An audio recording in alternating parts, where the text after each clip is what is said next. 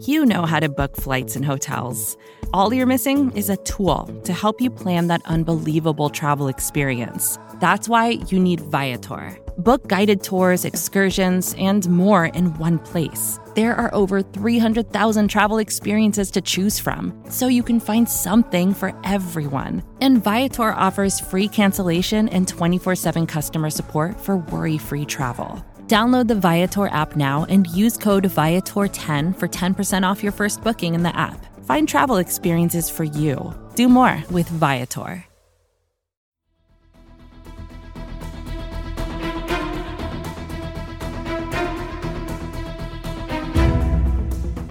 Hello, Bleeding Green Nation, and welcome back to another edition of Eye on the Enemy, powered by SB Nation and Bleeding Green Nation. I'm your host, John Stolnis. You can follow me on Twitter at John Stolnis. Well, coming up in just a few minutes, I'm going to talk with John McMullen, who's the co host of the Birds 365 show on Jakib Media. He also writes for Fansided's SI Now. I'm going to talk to him about a piece he wrote for SI Now about the front office shakeup the Eagles have undergone this year and what it means for them moving forward. He had a lot of uh, interesting uh, people that he talked to in the article about uh, what's been going on inside the Eagles front office. So we'll talk to him about that coming up in just a few minutes and get his thoughts on the upcoming season as well, the uh, Bradberry signing in particular. And um, I'm also going to go over here in just a few minutes four teams that I think will miss the playoffs that made it last year, and then four teams that will replace them in the playoffs that did not make it last season. We'll do that coming up here on this edition of Eye on the Enemy. Well, over the last couple of weeks, we have been seeing a minor exodus of players leaving the Eagles front office. A number of uh, front office executives, uh, player personnel type people have been leaving for other jobs, uh, and it's been it's been eye opening to say the least how how much it's been happening this offseason. It happens a little bit every offseason, but this this one in particular uh, has been noteworthy. And John McMullen, who is the co-host of the Birds 365 show with Jody McDonald, and he's also an Eagles writer for Fansided's SI Now, wrote a story this week, uh, kind of looking at all of the different people who have left and possible reasons why and what it means for the Eagles here moving forward over the next couple of years. And uh, he joins uh, Eye on the Enemy now. Follow John on Twitter at JF McMullen, by the way. John, welcome to Eye on the Enemy. How are you, man? I'm doing well. Thanks for having me, John. Appreciate so, it. Yep, it's always good to talk to you. Um, I've been on uh, John and Jody's show a couple of times. I'm going to be on again next week, but this is the first time John's been on with us, and I I thought it was a really good story. I've been following it kind of somewhat closely, but I typically, I think most Eagles fans also we don't really follow the day-to-day machinations of the front office and we don't know a lot of the names of some of these executives who hold positions in the scouting department unless they're really really well known like we, we one of the guys we're going to talk about uh, andy weidl is a name that most eagles fans have heard of but a number of these other folks I had never heard before. Most Eagles fans have probably never heard before. When you put them all together, like you did in the story, and you see the number of people that have left, it feels like they're hemorrhaging people here out of the front office. Um, so, can you just kind of put this into perspective for us? How many departures have there been so far? Well, I think from a fan's perspective, I, I, I think there's the, as you mentioned, there's there's the more high profile names, and, and, and probably there's five you want to focus on, and that you mentioned one, Andy Weidl, uh, Ian Cunningham, and Brandon Brown, who left for assistant GM jobs with Chicago, New York, respectively, the Giants. Uh, earlier in the process, Catherine Raiche, people might know, she was the highest ranking female mm-hmm. uh, in the NFL. She she defected to go back to Cleveland, work with not go back, but go back with Andrew Berry, uh, who she's very close with. So uh, that was one of them. Tom Donahoe is another guy people might recognize from the kerfuffle in the draft room over the Milton Williams pick. So if they mm-hmm. remember yeah, that. Yeah, that's right. That was that was Tom Donahoe. Uh, so those are the big ones. There have been a number of, of sort of lesser uh, area scouts. Uh, T.J. McCreight, uh, Sean Heinlen uh, left, uh, or or more, probably a better indication shown the door. They didn't want to leave. Mm-hmm. Uh, Casey Weidl, Andy's brother, was uh, lower level, but uh, a bigger deal because of Andy uh, and that part of it. Um, so it is how I describe it, John, is it, it, it's pretty significant attrition in any year, but it's really significant when you factor in the GM still here. So in other words, if you fire the GM, uh, then yeah, you expect uh, a lot of movement in your personnel department. But the fact that the GM is still yeah. here and you see all the movement is a little eye opening. Mm-hmm. And and I, I describe it as in a micro sense you can kind of explain uh, the the exits and it doesn't look that bad. In a macro sense, I think when you take it all, it, it does uh, uh, at least raise some eyebrows and raise some concerns. Um, and maybe timing had a part to do with it. In other words, if Andy left a little bit earlier, maybe they promote Ian Cunningham or Brandon Brown, but the yeah. timing was such that they got legitimate promotions. Catherine Raiche, as I said, is more that she wanted to work with Andrew Berry than anything else. Uh, so that's kind of understandable. So you focus on the two, and that's Tom Donahoe and Andy Weidl. And I think it's ironic because for people that don't know John, Tom is kind of Andy's mentor. So okay. from my standpoint, my question was, well, if you wanted to keep Andy Weidl, why are you firing his younger brother, and why are you sort of uh, moving on from his mentor? So that mm-hmm. to me is a clear indication the Eagles weren't. Um, I, I'm not saying we're pushing Andy Weidl out the door, but they weren't concerned about him leaving. So that's the one yeah. where I would would focus on. Well, you, you, mentioned the timing of this that they might have promoted some of these other guys if if Andy Weidl had had moved on a little bit earlier. The sense in reading your story and in hearing you talk about it right now is that it felt like an Andy Weidl departure may be coming, right? And if they had a sense that Andy Weidl wasn't long for this job, or the fact that maybe they didn't want him for the job, and we don't know any of that, but we're kind of reading tea leaves here as, as far as all this is concerned, why it would have made sense to me for Howie Roseman to just say, okay, you don't want to be here and and or we don't feel like we can have you here any longer. The dynamics or whatever it is that's been going on just aren't working. So let's make a clean break now and let's promote uh, somebody from in from from underneath to, to, to take that position the way it shook out, it's like you're saying these all these other guys left, and now you have Andy Weidl leaving, and it's unclear exactly who inside the organization would be worthy of moving up and, and, taking that spot. So, I mean, did they? Do you get the sense that they knew that this was coming with Andy Weidl? Yeah, I do because I think I think the relationship was a little bit fractured. So if you look back and and, and sort of in hindsight, now that Andy has actually left. Um, you know, he was ill uh, for his pre-draft press availability, and you know maybe it's Occam's razor, and that's the simplest explanation is often the correct one. Maybe he was just sick, uh, but you know it's not like Andy to miss that type of of um, uh, type of setup, and and he he understands the value of, of getting his point across to the media. Uh, so that raised a few eyebrows, and then at at the each day's draft availability after uh, the Eagles were done, you know, Andy looked like he'd rather be a, anywhere in the world. And then, yeah. you know, uh, after, which is part that people can't see, is uh, after day three and everything was done, and uh, we were off to the side, and I was uh, talking to Andy a little bit and said goodbye. I hmm. didn't know. Yeah. I didn't. I didn't know if it were uh, just hey, I'll see you next year because we don't get a lot of access to the personnel in the scouting department, or you know, hey, I'm out of here. Right. Um, and, and, and again, in hindsight, it's just a little bit of strange is the way I would describe it. And from the Eagles standpoint, look, I, I think Howie Roseman, if you go back and I call it Howie 1.0 and Howie 2.0, and the knock against uh, Howie Roseman the original version before Chip Kelly won his power play, the knock on Howie Roseman was he didn't play well with others. There were mm-hmm. a lot of times he didn't get along with others in, in the personnel department. And that was fair. That was completely true. And he, he talked to Louis Riddick about it and he, Andy Reid about it. I, I, as high as that level. But hmm. uh, there did seem to be a sense that things had improved in, in Howie 2.0 and now some of those same questions are, are being raised, and I, I think rightfully so. But from Howie's perspective, I think he looks at it as my name is on these picks, and right or wrong, um, he would like to be the one making the final decision. And from his perspective,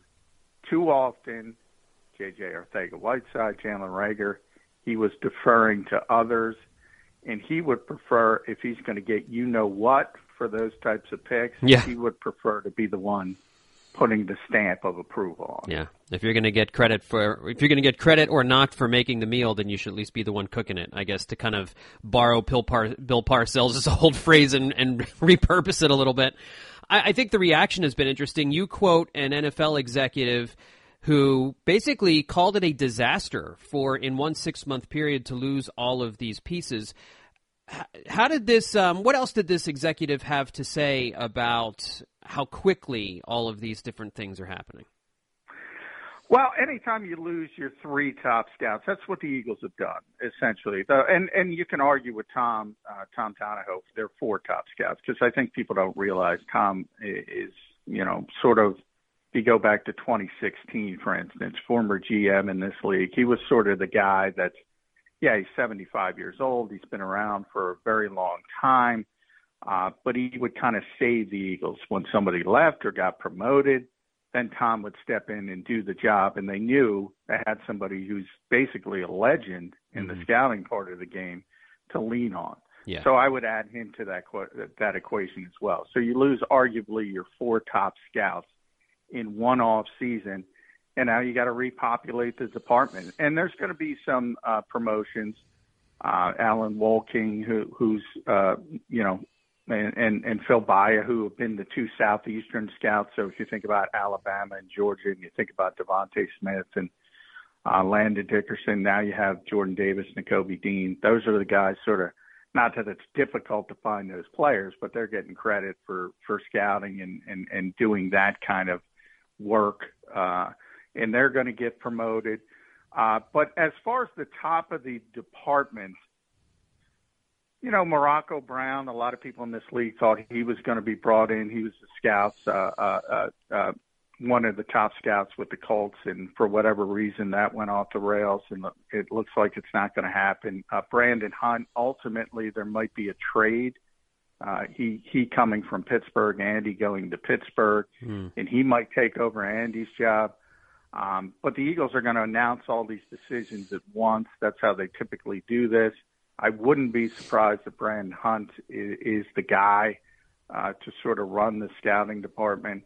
Then you're going to have a bunch of promotions, and the Eagles have brought in some other guys. Uh, Charles Walls, uh, there's Jordan Tyson, Matt Russell's coming back. For people that remember him, he was an Eagle scout before. Had been out in Denver, so a lot of moving parts.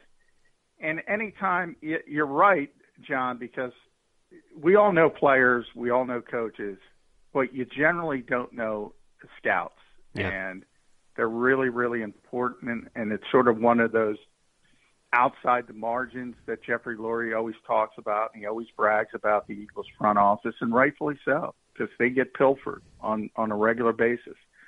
Uh, but you can't brag about it, and then on on the back end of that, say it's not that big of a deal. It is a big deal. So I think it's interesting that this is all going on as Roseman has had what I think just about everyone would agree is an objectively awesome offseason. Uh, the Eagles are much improved, it, appears on paper, for 2022 than they were in 2021. How has he been able to put together the kind of offseason that he has as all of these changes were taking place? Did all these guys basically do all this work months before and their work had kind of been done as they were leaving? Yeah, I mean, as far as uh, you know, we typically think of the NFL as being you know uh, season to season. Really, the scouting department is draft to draft, so they're on a different calendar. Because uh, the, the contracts, for instance, if your contract is going to run out, uh, they run out in, in, in, in basically early May after the draft. Whereas a, a player, uh, his contract runs out at the start of the new new league year coaches get fired obviously in January. So it's a little bit uh, of a different calendar, uh, and and that affects it. But yeah, these guys work year round, and they're already started on the 2023 draft, right? And, and that's what you do, and and and sort of that part is, yeah, they did a lot of the work. And one thing Howie was concerned about, especially with Brandon Brown, because he went to the Giants and he was such a high ranking executive with the Eagles, he knew what the Eagles liked. He knew what they planned. He knew mm. what players they were interested in. So he's a little upset about that. And if you remember, John, uh, the Eagles were one of the teams that were pushing for a change with what is called by the league secondary football executives. And they got that rule change passed because of what happened this year to them. And guys like uh, it, it, guys like Brandon Brown are leaving for secondary jobs, in other words, not GMs but assistant GMs, they're going to have to wait until after the draft moving forward. Right. The Eagles wanted to make sure that all those different moves didn't happen as teams were getting ready to draft and were preparing for all that uh, to give another team a competitive advantage. I, I, had forgotten about that, but that is an important point to note here. So, uh, last thing on this particular uh, topic how, how difficult will it be to rebuild this staff now?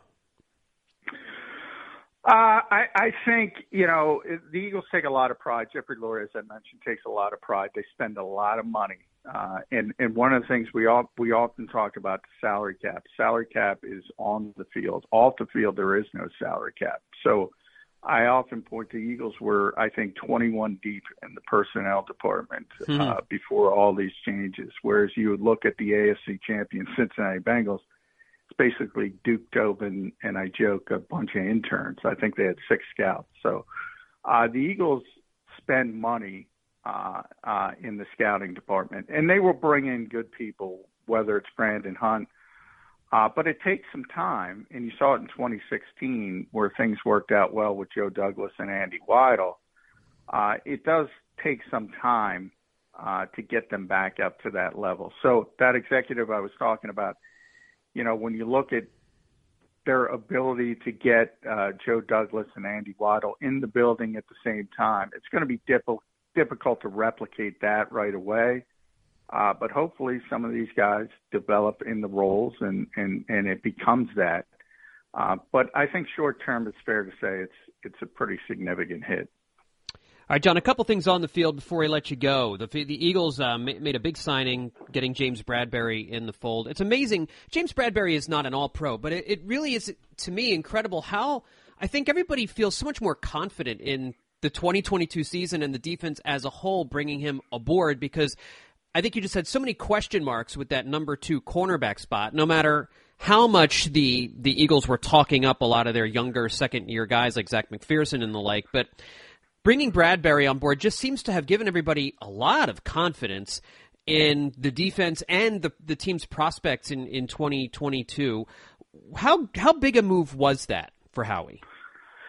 Uh, I think it was a really big move, and I'm, I'm surprised the Eagles were able to get it done. I, I think the calendar helped because I think if he were cut a little bit earlier before teams had budgeted, I think he would have gotten more money. I think he would have uh, been able uh, to get out of the Eagles' price range. So I think timing helped, but you got to give them credit. They they they jumped and they took advantage of the situation he's a really good player. Uh, I mean, he's a Pro Bowler uh, two years ago.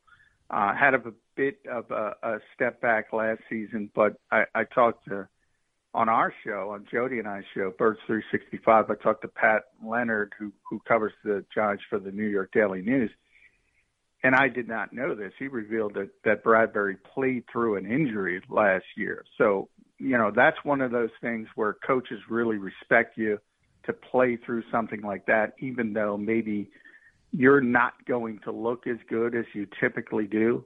Mm. And then you just look at the style of cornerback he is. Uh, he, he's a very good zone corner, uh, and he can play press, and, and, and, and he's very versatile. That's what Jonathan Gannon kept saying, how versatile.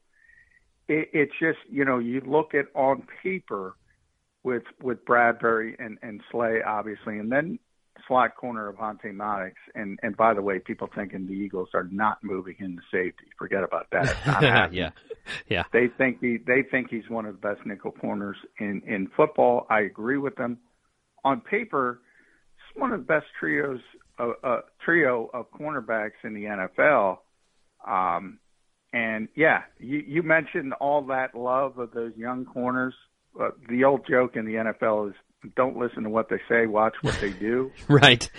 They not only picked up James Bradberry, they also uh, picked up Jimmy War- Moreland on waivers. That's right. Um, they didn't have a lot of confidence in those young cor- corners. Conversely, they have a lot of confidence in Marcus Epps, and I think people don't realize that. So mm-hmm. um, that's you'll see by their actions who they have confidence in. Yeah, I mean, I know they were looking at some safety help during the course of the offseason, but clearly were not willing to put the, finan- the, the financial uh, backing behind it that they did in the cornerback situation. So um, you're right. and, you know, the money talks as well. So last thing for you here, John. Right now, in your eyes, I think we have a pretty good idea what all these teams are going to look like as they head into the 2022 season. There'll be some additions in, you know, when they make cuts in camp and there'll be injuries and stuff like that. But I think generally speaking, what we're seeing from teams around the NFL is basically what we're going to get in, in 22.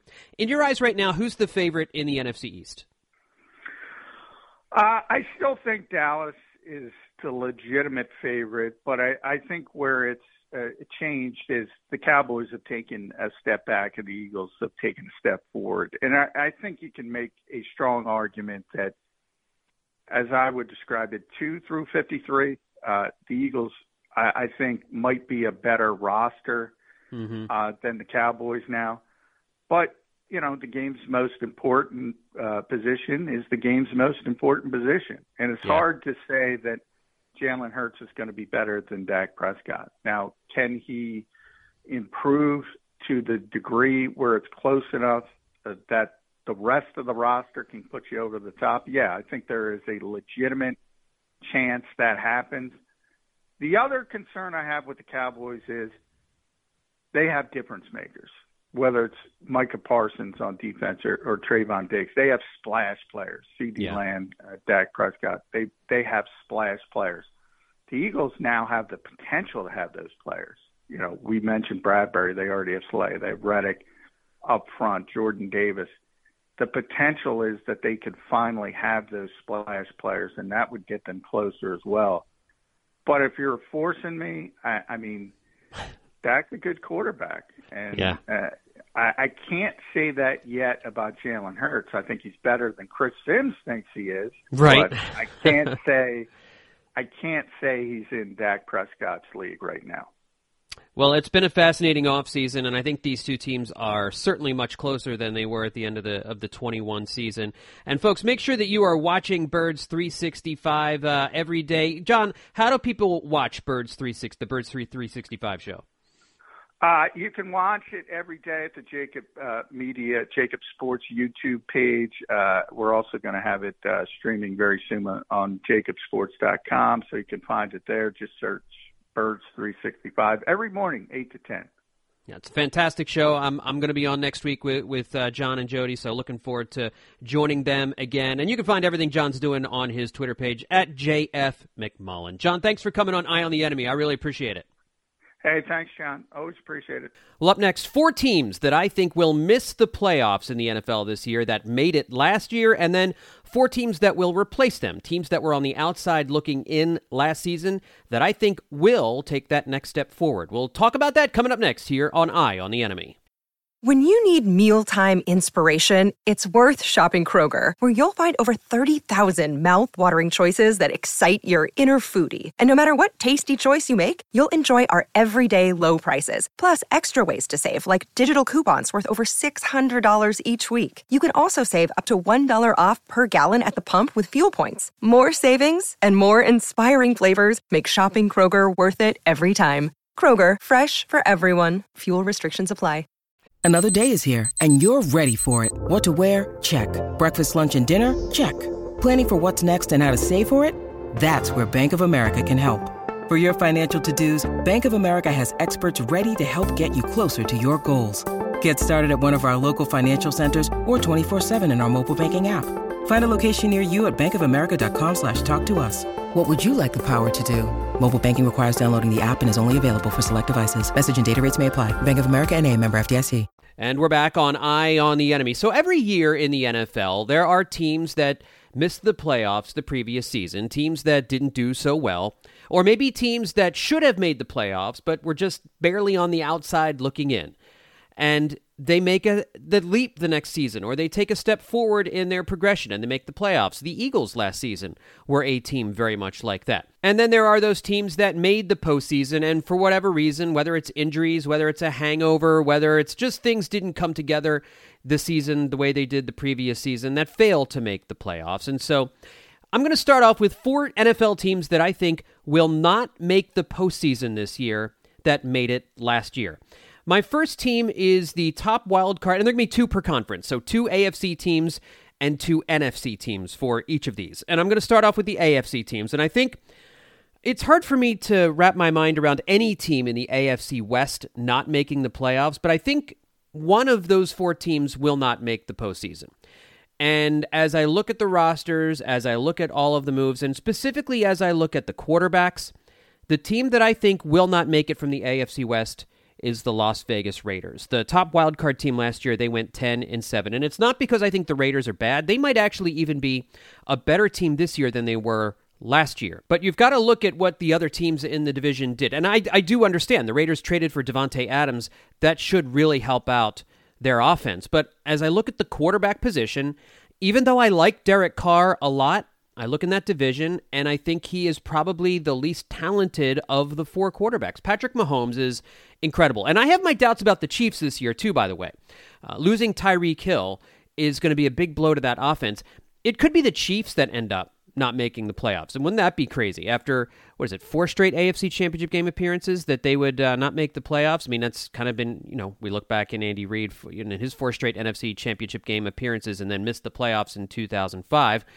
So maybe history repeats itself, and, and maybe it is the Chiefs that fail to get back into the playoffs. But when you've got Patrick Mahomes, I just have more confidence in Patrick Mahomes and Andy Reid in being able to cobble together a winning record and getting into the postseason in a very competitive division. I know it's going to be really, really hard, but I, I, just have faith in Mahomes and Reid as a duo. But I, I do think the Chiefs could be in line to take a big step back this year. And maybe that does mean not making the playoffs. But for now, I have them in. And I think you have Mahomes on the Chiefs. You have Justin Herbert on the Chargers. The Chargers really should have been a playoff team last year. Herbert is maybe the most talented quarterback in the AFC outside of Josh Allen and Patrick Mahomes. He's got, and the Chargers have just done a beautiful job of giving Herbert some more tools that he has. I mean, he's got more offensive line help. They've improved the defense quite a bit. And then you look at the Broncos bringing in Russell Wilson, a proven winner. And that roster is already got tons of speed. They've got a really interesting wide receiver group. I think they've uh, they've got one of the best secondaries in the NFL. I really like what the Broncos are doing, and I just like those three quarterbacks more than I like Derek Carr who has yet to put it all together for the Las Vegas Raiders. And so I've got the I've got the Raiders, even though I think they are probably a, they probably have a better roster this year than they did last year when they made the playoffs. I think they will be one of the two AFC teams that will miss the playoffs that made it last season. Uh, the other one, I don't think should come as a surprise, and th- this team is probably on everyone's list, and that's the Pittsburgh Steelers, who went nine seven and one last year somehow through smoke and mirrors and an easy schedule. They they locked in the, th- the third wild card in the AFC, but that was not a playoff team. The, the fact that Chargers made it into the playoffs over the Steelers is pretty ridiculous. Um, and so I, I think without uh, you know without a, a quarterback that you really can depend on, I mean you've got the the rookie Kenny Pickett there, but I, I know that he may not start at the beginning of the season, but there's you know Mitchell Trubisky. Really, you know th- that team's not going back to the postseason. They just and you know you lose um, uh, Smith Schuster, and uh, you know it's it's a roster that unfortunately for Mike Tomlin, who has been working miracles all these years, being able to avoid a losing record. I think this is the year it finally happens for him, uh, where Mike Tomlin finally coaches a team that finishes with a losing record. That's a team that's kind of rebuilding right now. And so I have the Steelers finishing under 500 with a losing record for the first time under Mike Tomlin and uh, missing the playoffs. Two NFC teams that I think will miss the playoffs. This was harder for me because I think most of the NFC teams have kind of stayed the same. Uh, they've remained, they have still have competitive rosters, I think. Um, I do think the NFC West, I think we overrated the NFC West a little bit last year. And I think that we're going to see two NFC West teams fall out of the playoffs. And I think the Arizona Cardinals are going to be one. They went 11 and 6 and won the first wild card last year. But I don't know what's going on with Kyler Murray. I don't like Cliff Kingsbury. I don't like how they tanked and cratered at the end of last season, and I worry about the the carryover effect of that. What is this team's confidence level like? What what confidence do they have in the coaching staff? What confidence do they have in their quarterback? I think Kyler Murray is very talented, but is he a winner? Is he a guy that can get the Cardinals through multiple rounds of the playoffs? Basically, the Cardinals made the, the playoffs based off of how they started the season last year, and hey, those wins count right? You get to the playoffs. Uh, many of those 11 wins happened early in the season, but they all count the same. Nevertheless, I feel like the Cardinals are a team that's kind of on the, a downward trajectory a little bit, and I like the Cardinals. I, I, I always kind of root for the Cardinals. They're one of those they were one of those sad sack teams when I started watching football in the late '80s and '90s, where you just you looked at the Cardinals and it was it was like the Bengals used to be and the Lions are right now and the Texans and the Jaguars. They just they were an also ran and they're not that anymore. They're they're a fun team. I just think that I they I don't believe in the quarterback situation and I don't believe in the head coach and they play in a tough division. So I think the Cardinals, who finished with the top wild card spot last year in the NFC, I believe they will fail to make the playoffs here in 2022. And then the other team I have is the San Francisco 49ers who I love Mike. I love uh, not Kyle Shanahan, not Mike Shanahan. I love Kyle Shanahan. I think he's a great coach, but they have a lot of uncertainty at quarterback too. Is it Jimmy Garoppolo or is it Trey Lance? If it's Trey Lance, is Trey Lance ready to play? Is he ready to be a winning quarterback in the NFL? I don't know. I don't know that he is. You hear a lot of whispers and rumors that he may not be ready. And if he was ready, why wouldn't he have played over Garoppolo last year? I know the 49ers went on that run. They made it to the NFC Championship game. It was it was a great run beating the Cowboys and then and then beating the Packers. I don't think anybody was surprised. I wasn't surprised they beat the Packers because the Packers always choke in the playoffs under Aaron Rodgers. Um, but I don't know that the 49ers are built to win in this NFL, which is also one of the reasons why I'm a little concerned about the Eagles and their their run heavy offense. The 49ers just do it a little bit differently. And then I worry about, you know, what kind of an effect has the Deebo Samuel stuff going to have? He doesn't want to be a running back. He doesn't want to. He doesn't want to be that type of player that he was last year that made him so dynamic. And if they lose that, if they lose that element, are they as good as they were last year? That was a huge matchup win for them last season. And if they don't have that, I don't. I don't think they're a playoff team. Now, I was looking for four teams that will make the playoffs that didn't last year. So in the AFC, I have the Raiders and the Steelers missing the postseason. So I think one of the teams that will replace them, I, I have two AFC West teams getting in that missed it last year. I have the Chargers, who were the first team outside the bubble. They went nine and eight with Justin Herbert. That is that is a team that is. I talked about them just a couple of minutes ago. They are loaded. They are ready to go on a run. They need competent coaching staff. They, and they need to believe that they can win. They need to have that belief that they're winners. And I, I, think Herbert, read a lot about him last year. I, I, love him as a leader. I know he's a different kind of leader than you usually see at quarterback, but I really think he's got all of the tools to, to be like we've seen from Joe Burrow, like we've seen from Josh Allen, uh, Mahomes. I think he can be, I think he can play with any of those guys. And the Chargers have really gone out this offseason and made themselves a whole lot better. So I think the Chargers are going to be, I think they're a top five team in the NFL right now and I have them making the playoffs as a team uh, that missed last year. The other team is the Denver Broncos, who went 7 and 10 but dramatically upgraded at the quarterback position.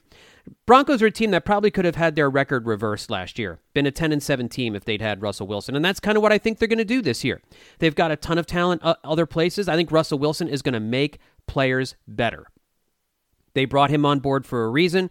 He makes players better. He's still got a lot left in the tank. Before he got hurt last year and was playing through injury, Russell Wilson was as good as he has ever been for the Seahawks. And uh, I think if he's healthy, he will lead the Broncos to the postseason. So I have the Chargers and Broncos replacing the Raiders and Steelers as playoff teams. And then as we move over to the NFC, I have the Minnesota Vikings getting back into the playoffs under Kirk Cousins. And yes, I know Kirk Cousins is no great shakes, but he's good enough to get that team to a nine and eight record, even a ten and seven record. Um, I think he's a better quarterback than Kyler Murray right now, and I think he's certainly a better quarterback than either of the, the, the signal callers that the 49ers have. And I think the Vikings still have a lot of weapons. I think that's a decent team.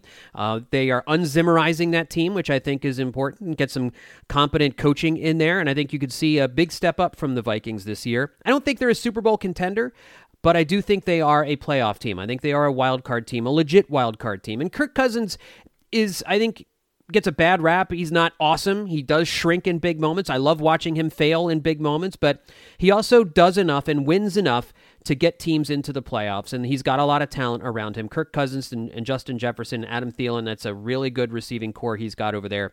And I think the Vikings will be one of the NFC teams to get in. And now here's the long shot. Okay, so I have the Cardinals and 49ers out. I have the Vikings in. And I wanted to pick one team that was really bad last year. You know, like the Eagles were really, really bad in 2020 and then made the playoffs based on an easy schedule and low expectations. The team that I think has the opportunity to do that, and it may not surprise you because I think the guys on BGN Radio have talked about them a little bit. I'm going to pick the Detroit Lions that went 3 13 and 1 last year. I love their draft. Um, I I think of all of the as I looked at all of the rest of the NFC playoff teams that failed to reach the postseason last year, I don't love Jared Goff at all. But the other quarterback situations in the NFC are actually probably a little bit worse than what the Lions have going on with Jared Goff. And Jared Goff has shown that when he gets when he gets good coaching behind him and when he has some talent around him, he can play pretty well. He got the Rams to the Super Bowl a few years ago. So I'm not a Jared Goff fan. I don't think he's wildly inconsistent. The league may have caught up to him, but I, if I'm looking at one team that was really bad last year that could make a leap, I look at the Lions because every game they played last year was close. They were in every game. I think they beat the spread. I think there was something like uh, what was it, uh, eleven and six against the spread or something like that. Like they they just defied expectations all season long, and and I love their coach. I think they've I think they've got a new culture there that Dan Campbell has gone out of his way to change the loser mentality that has always emanated from the Detroit Lions. And there's always that sneaky team. There's always that team that rises from the ashes that ends up making the playoffs. I don't think the Lions are being a, are a Super Bowl contender either. I don't think they're a 12 or you know 11 or 12 win team, but I I think they can be a 9 and 8 team and make the playoffs. And I think that's all you need to be in the NFC to make the playoffs. Just go 9 and 8. And you're you're probably going to be in with that third wild card. So I have the San Diego Chargers and Denver Broncos in the AFC making the playoffs, teams that missed it last year. Probably no surprise there. And in the NFC, it was a little bit harder because I do think there's that clear line at the top, and then there's just everybody else. But the Minnesota Vikings and Detroit Lions as two NF- new NFC playoff teams coming up here in 2022. All right, folks, that's going to do it for this edition of Eye on the Enemy. My thanks once again to John McMullen for joining me here on the podcast. Folks, don't forget to check out everything we've got going on over at bleedinggreennation.com, where we've got all of the latest news and rumors of your football team right there. And don't forget to leave a rating and a review over at the Bleeding Green Nation podcast feed on Apple Podcasts. Let me know what you think of Eye on the Enemy. Give us a five star rating and tell us what you think about the show.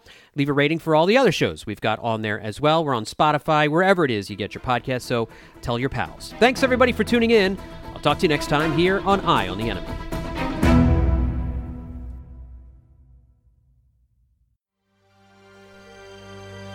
BGN.